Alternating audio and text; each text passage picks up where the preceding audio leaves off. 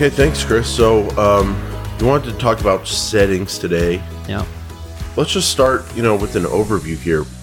You know, I kind of shared how I was thinking about settings. Like, there are ways to really impact the direction your campaigns go, and for different campaigns have different goals. So, I like being aware of all the settings so I can kind of craft a campaign strategy that matches those specific goals for that advertiser. That's how I'm thinking about settings overall these days. How, how are you thinking about settings? And, Yeah. and how, how much do you think about them?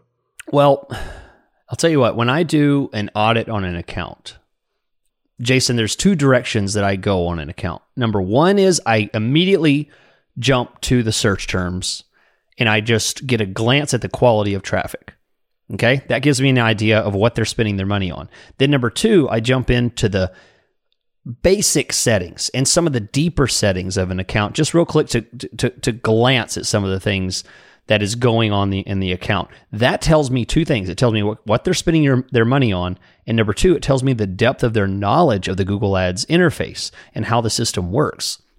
If I jump in and see some of these things are turned on without legitimate reason and they don't seem to be performing well, and there's a lot of conflicting data and things like that, that really tells me about how much they know about what's going on in their account. And that's that's how I'm seeing the the settings here. I mean, it it is a deeper knowledge of Google Ads, you know, to things that go beyond just adding negative keyword. The things we're going to talk about, you can't just add a negative keyword and fix this. These are things that are inherently built into the system that some people may want, but other people may not. And most importantly, we're here to just educate and let you know that they're here.